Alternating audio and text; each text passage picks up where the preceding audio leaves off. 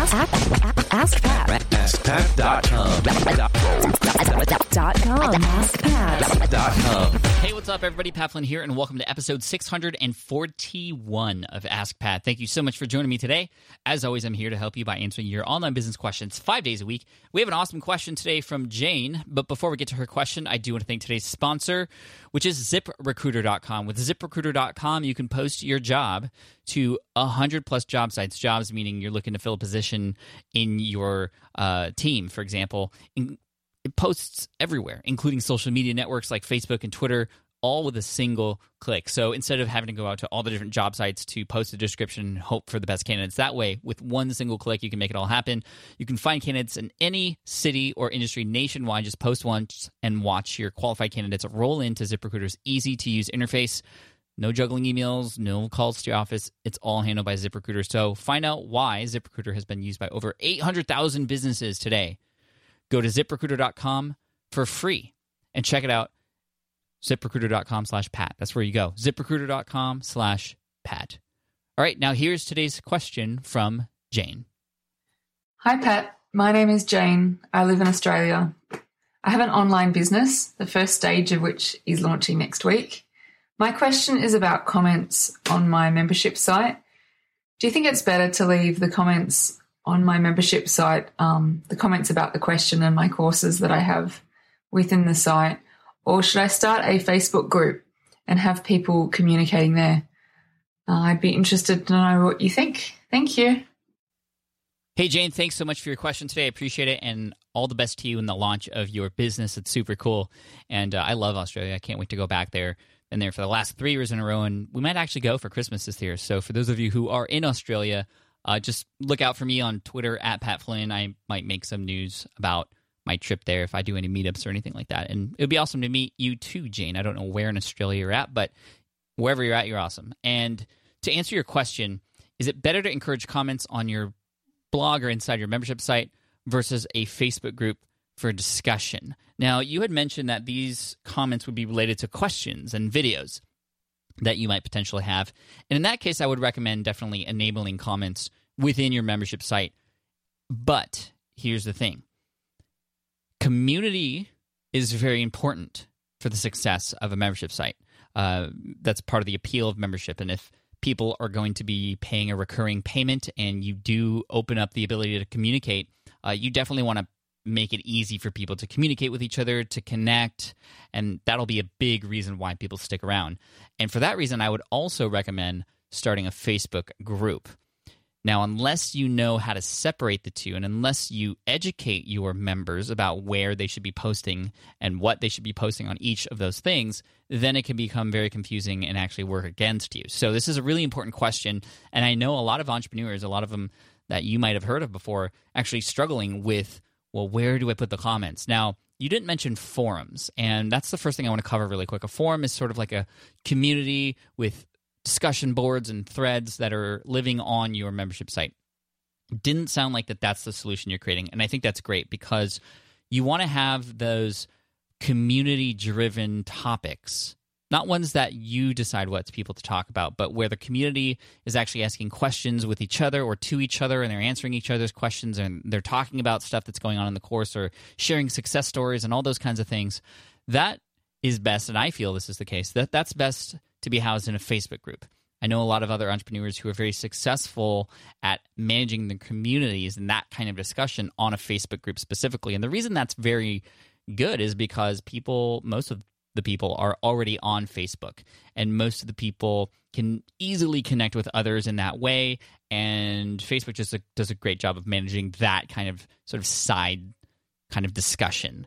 And I say side because there's also those important questions that you ask within your videos or topics that you want to talk about specifically related to those things that can then be housed on the membership site on that particular page where those videos lie. And that's why I would enable comments for those videos. And that's where people would, for example, answer questions or share something that you ask that is that you prompt them to to answer.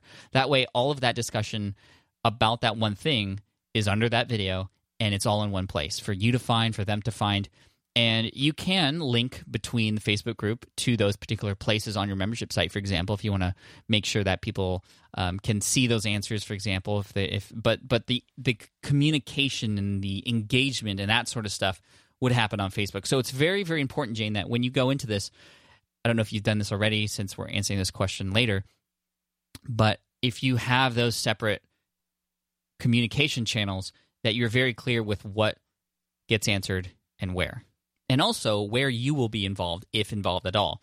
And so I would say, for example, and this is how I would do a course sort of in alignment with what you have going on, and that is you have these videos that are up with lessons and modules and those types of things. And it's great to ask a question and have people answer questions after a video, kind of gets them involved, gets them interacting on your membership platform. But I would have them answer one specific question and be very clear with them, maybe in the welcome video or even in the text where they leave a comment, just to say, This is where you answer this particular question. And also setting their expectations where are they going to get a reply from you if they ask a question? Well, you can actually say up front, I won't be fielding questions here. This is a place for your response to this particular prompt. All other communication happens on the Facebook page. Here's a link to the Facebook group. If you're not signed up, this is how you join or etc. And again, making sure just people know where those things happen. And I think if you approach it in a very smart way and kind of put yourself in the shoes of those taking your course, and even for those uh, uh, people who are in your course already, having them tell you what makes sense or what is working or what's not working that can also guide what would work best for your community too. Because every every community is different but you are the leader and you're the one who can set those ex- expectations. And it's if it's very clear for them and very clear for you it's going to be very easy to manage. I think where a lot of entrepreneurs struggle is where they have a forum and there's open discussions and questions being asked and answered there as well as a facebook group. And then it's just well nobody knows where the primary communication platform is. Nobody knows what's best. Some people prefer Facebook, some people prefer the other. It's not about that. It's about what the expectations are and where you want them to answer what. Um, and so just be very clear with them so that there's no confusion up front and it'll be great. So that's what I would uh, that's that's what I would share. So just define with wherever people have the ability to communicate what they should communicate there. So Thanks, Jan. I appreciate you and your question, and I wish you all the best of luck. And for your question, we're going to send you an Ask Pat t shirt all the way to Australia, free of charge for having your question featured here on the show. That's what we do. So if you have a question, for those of you listening, that you'd like potentially featured here on the show, just head on over to askpat.com and you can ask right there on that page. Keep asking questions, and I'm going to keep answering them, that's for sure. And I also want to thank, uh, once again, ziprecruiter.com. If you want to try it out for free, head on over to zip ziprecruiter.com slash pat. Again, that's ziprecruiter.com slash pat. So you can try it for free. Awesome. Thanks so much. I appreciate you. And here's a quote by Karen Timpone that is If you are an artist, learn science. If you're a science, cultivate art. Love that. They do mix, that's for sure. Thanks. Take care. And I wish you all the best. See you in the next episode of Ask Pat. Bye. Hey there, thank you for listening to Ask Pat 2.0. Now, you might have noticed that we haven't published a new episode in a while. And that is because in 2023, after 1,269 episodes, we decided to sunset the show. For now, at least. In this way, we can focus our energy and efforts on our other podcasts and other projects that being said, all 1,269 episodes are still live and downloadable, and the published dates may be old, but there are still a ton of questions I've answered on the show and people I've coached. Those episodes are just as valuable as they were back then. So you can also visit smartpassiveincome.com slash askpat to dig through the archives. Plus, there's a search tool on the website that lets you search across our podcasts and blog. And of course, the Smart Passive Income podcast is still live and energetic and awesome and publishing twice a week. So make sure you're subscribed there so we can still continue this conversation. And we have some of the foremost experts and thought leaders in entrepreneurship on the show every single week. So you definitely don't want to miss it. Again, check it out. It's the Smart Passive Income podcast. Just find it wherever you're listening to this podcast. You can find it there as well. Thank you again for listening in, and I'll catch you in the next one. Cheers.